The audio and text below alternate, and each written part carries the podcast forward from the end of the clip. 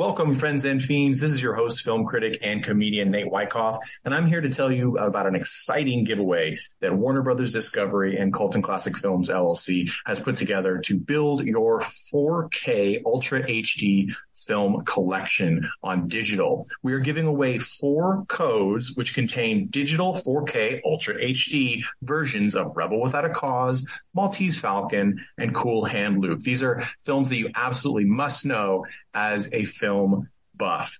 You can get this code by being one of the lucky four people we pull from our newsletter list. So go to cultandclassicfilms.com slash newsletter and give us your email and your name and we'll sign you up for the newsletter and we will enter you in the competition. That's all you got to do. So please go ahead and do that. The contest ends on April 30th and we will send out the winning codes on May 1st. Thank you so much for being a listener. And here's your episode of Cult and Classic Films podcast. To Cult and Classic. Welcome, friends and fiends, to another mini-sode of Cult and Classic Podcast. These are the short Friday episodes. We bring you something special to tide you over until the next main episode, which airs on Tuesdays, where we discuss two films thematically linked, one mainstream and one cult. I am your host, as always, comedian and film critic Nate Wyckoff. And today I'm going to talk about this is a controversial uh, film in the review circles uh, and also probably in the watcher circles because people tend to have love or hate relationship with it. I love it, but there's a lot to talk about here. Um, so I'm reviewing Studio Ghibli's Earwig and the Witch, their 2020 uh, computer generated imagery film, CGI film. It's their first feature length CGI release. Um, they did do a TV series in CGI. It's very cel shaded, uh, uh, popular uh, video game technique of, of, of 3D animation that sort of mimics 2D animation. And uh, they also did a short film uh, in, in 3D uh, for their museum, which hasn't aired elsewhere. But this one is the debut of um, Goro Miyazaki, who is a son of famed Studio Ghibli uh, animator director guru uh, Hayao Miyazaki, who has one of my favorite quotes in anime fandom, uh, which is "Anime is trash." That was a quote from him, and it's kind of beautiful in in its complexities when you really get into it. But that's beside the point we're talking about Earwig and the Witch. Now, a lot of people, including myself, were very interested if there was some strange parallel between uh, the choice of, of film title Earwig and the Witch and the uh, musical uh, Hedwig and the Angry Inch, uh, which is certainly not a family film, at least not most families or, or stage production, although is fantastic show and I, I highly recommend watching it. The film version uh, stars the original lead and it's really great. I, I totally recommend it. But that considers uh, funky, non specialized medical care, uh, gender reassignment surgery. And this film, Earwig and the Witch, has to do with uh, a girl who is an orphan who uh, ends up being adopted by a house of uh, two witches, it seems, or a sorceress and a witch, and sort of has to deal with that. And yes, there is music involved. There is a really rocking song uh, in this. Uh, the the the Japanese version is great. If you watch the dub version, which is currently on uh, HBO Max streaming, and also you can buy this film on Blu-ray and DVD in the states as well as elsewhere. Um, it's it's uh, the US version is sang by Kacey Musgraves, who I have to say I'm not super familiar with because I am not uh, deep into the pop country music genre. But this the the band in this uh, in this music sort of themed witch themed film is a really great 70s psychedelic stoner rock kind of um, and uh, Kacey Musgraves does a great job. So I was really impressed. It's a super catchy song, and uh, it was blaring through the second half of the movie, and it was I loved it. So let's get into the actual plot of this movie. This movie is uh, based on the uh, children's novel um, by. Uh, Diana Wynne Jones, who fans of Studio Ghibli will recognize because she also wrote the novel uh, that Howl's Moving Castle is based off of. She's a, a, a UK author, and are they similar? Well, no, but there is that sort of European vibe to the design and stuff that that uh, Studio Ghibli carried over into this, and everyone speaks with uh, uh, English accent, uh, whether or not they're actually English or not, as in the case of Kacey Musgraves. It is a fun film. This is a family film, like all Studio Ghibli films. Um, I would hazard to say that it is one of their weaker films, but as many reviewers like to say, it's their it's it's uh, a weak film or a weak entry. That does not mean it's not uh, entertaining, uh, fun, and uh, worth a watch because Studio Ghibli really has the incredible peaks of masterpieces like Spirited Away and Howl's Moving Castle um, and Kiki's Delivery Service. Uh, it's it's just they've My Neighbor Totoro, of course. They've really created an entire genre of of of, of anime and film sort of these these high-minded beautiful heartwarming tales and to say that a film that's enter- that's good uh, is is a failure is is really sort of tragic. And I think that a lot of times in the review circles we get caught in this idea of um, is it good or bad? Well, here in Cult and Classic Podcast, especially for cult film lovers, we know that's not a, a, black and white decision. There are bad films that are great and a lot of fun, and there are good films that are uh, terrible to watch, and you just endure them and you never want to watch them again. Um, it all depends on the message, the presentation, uh, and what you're supposed to get from the film. Now, I know I said I was going to get into the plot, and I still haven't gotten into the plot. Here we go.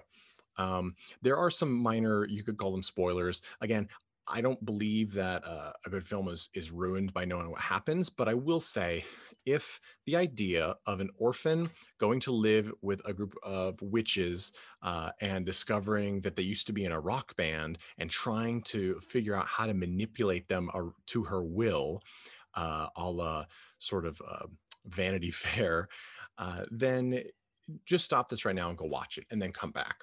Um, anyone else who still needs some more selling or wants to know more, the plot is is uh, Earwig, who's uh, renamed by the orphanage Erica Wig when she's dropped off by her beautiful, uh, flaming red haired mom uh, at the beginning of the film.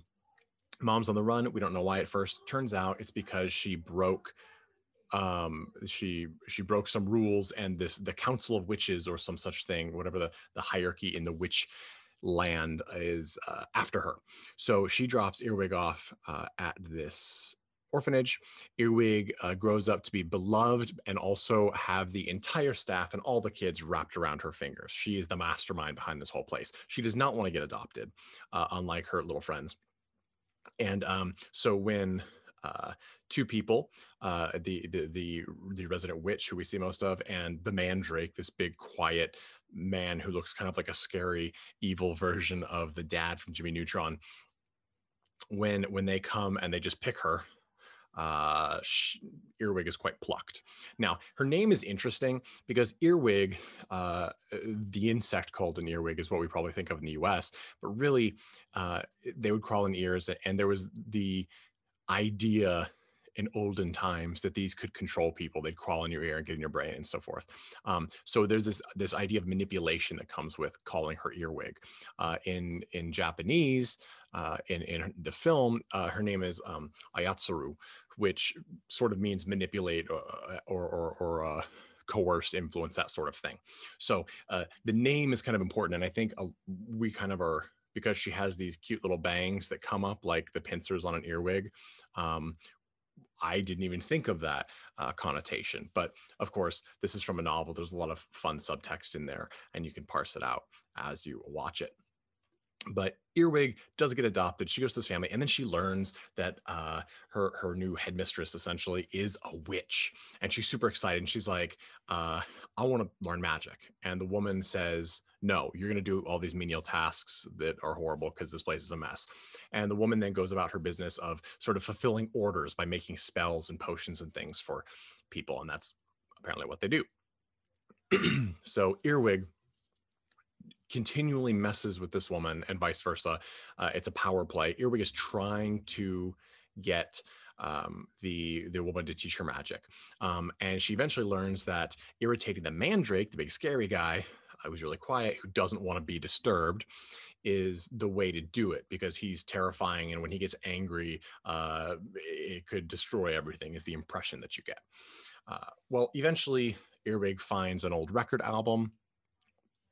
Uh, or I can't remember, is it a record album or a tape? I think it's a or a CD. Anyway, she finds this music uh, from the band Earwig, and it is um, this and song from their old the her housemate's old band and who is the head uh, front person lead singer of the band but her mom she doesn't really know that at the time um, what it all boils down to is eventually they all come to a consensus and earwig sort of ends up having everyone wrapped around her finger just like she did at the orphanage but in sort of a good spirited way the film ends on this weird cliffhanger moment which upset a lot of people where the mom shows up um, and you, there's this whole other story, but you don't get to it because the film ends. Now, the book is not a series; it's a standalone novel, and Studio Ghibli has never done a sequel anyway. So they've done TV series, but they've never done a sequel. They did a sequel to their video game, which they did uh, in production with with Bandai Namco. That I don't think that counts.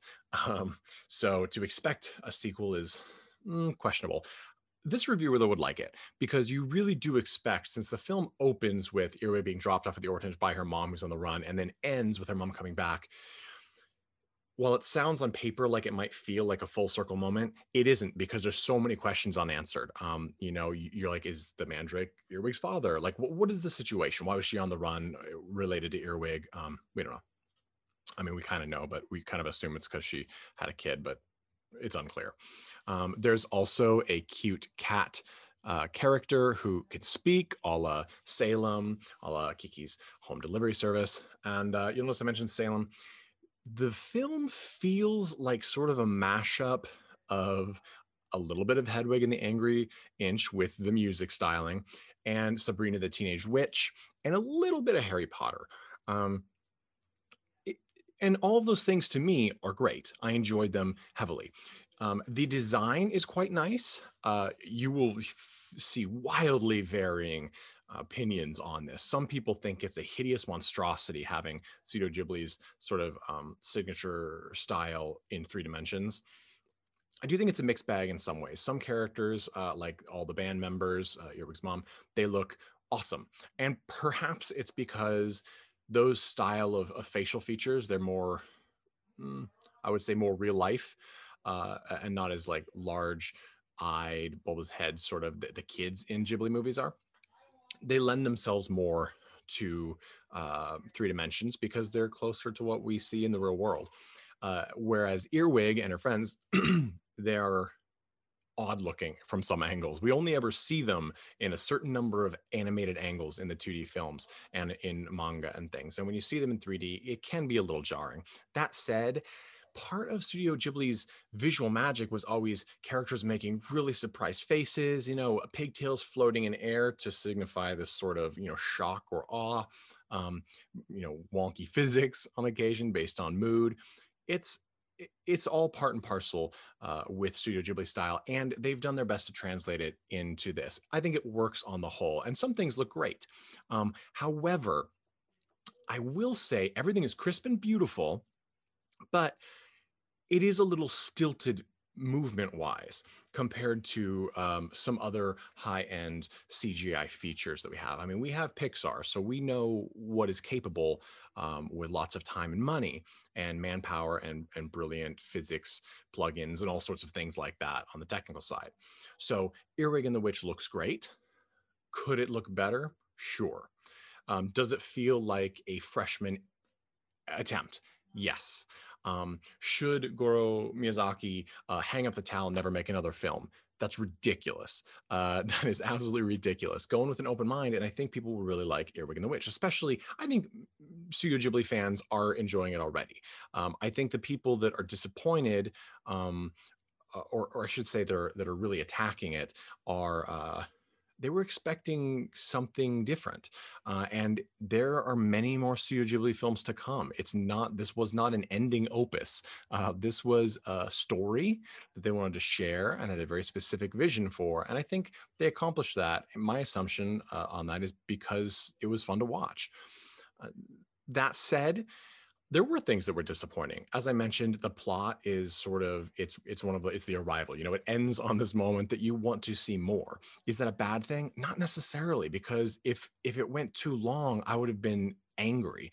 And as it was, I wasn't angry. I just want more. So it would be great if they broke their trend of doing a sequel and did a full sequel on this. Um, but there's also no source material for it. So who knows? Um, if you really like it, go read Diane Wynne Jones' book. And if you don't like it, well, go check out one of Studio Ghibli's other um, 2D animated incredible features. Um, I mean, even you know, there's a lot of features in there that people forget about that are fun and good, but they may not have the shocking staying power of something like Howl's Moving Castle. You know, there's Castle in the Sky. Um, uh, there's uh, see, I'm not even remember. There's Porco Rosso. There's um, uh, uh, I can't even remember some of them, but there's um, The Cat Returns, which I love. You know, there's lots of these films. Some of those aren't Hayao Miyazaki directed, but it, it's a it's a wide, varied field. You have a lot to enjoy, and I think this one is enjoyable. And I think the idea of putting on HBO Max so we can see it early is a lot of fun. Uh, and especially since it isn't the strongest entry from Studio Ghibli, it's nice to be able to see it without having the pressure of buying it as we so often did with Studio Ghibli films in the past. So check it out, see what you think. Um, as always, touch base with us at Podcast at gmail.com and on Facebook uh, and Instagram at Cult and Classic Podcast. I'm excited to bring you new stuff every week, and we've got some really cool stuff coming up. As always, some great interviews, some product reviews, and of course, in depth discussions on cult and classic films that you probably haven't seen or haven't seen in years. So I look forward to sharing those with you. To play us out, as always, is the Chud with All About Evil. And I hope you guys have a great day, and we will be talking to you next Tuesday.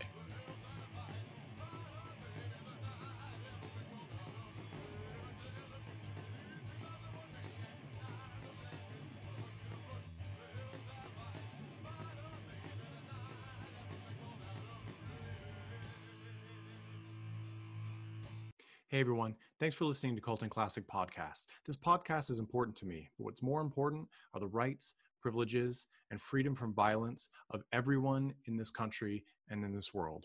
And that means supporting Black Lives Matter. If you'd like to make a donation, please go ahead and visit cultandclassicpodcast.com where we have a list of places you can donate and help out. And please stay safe.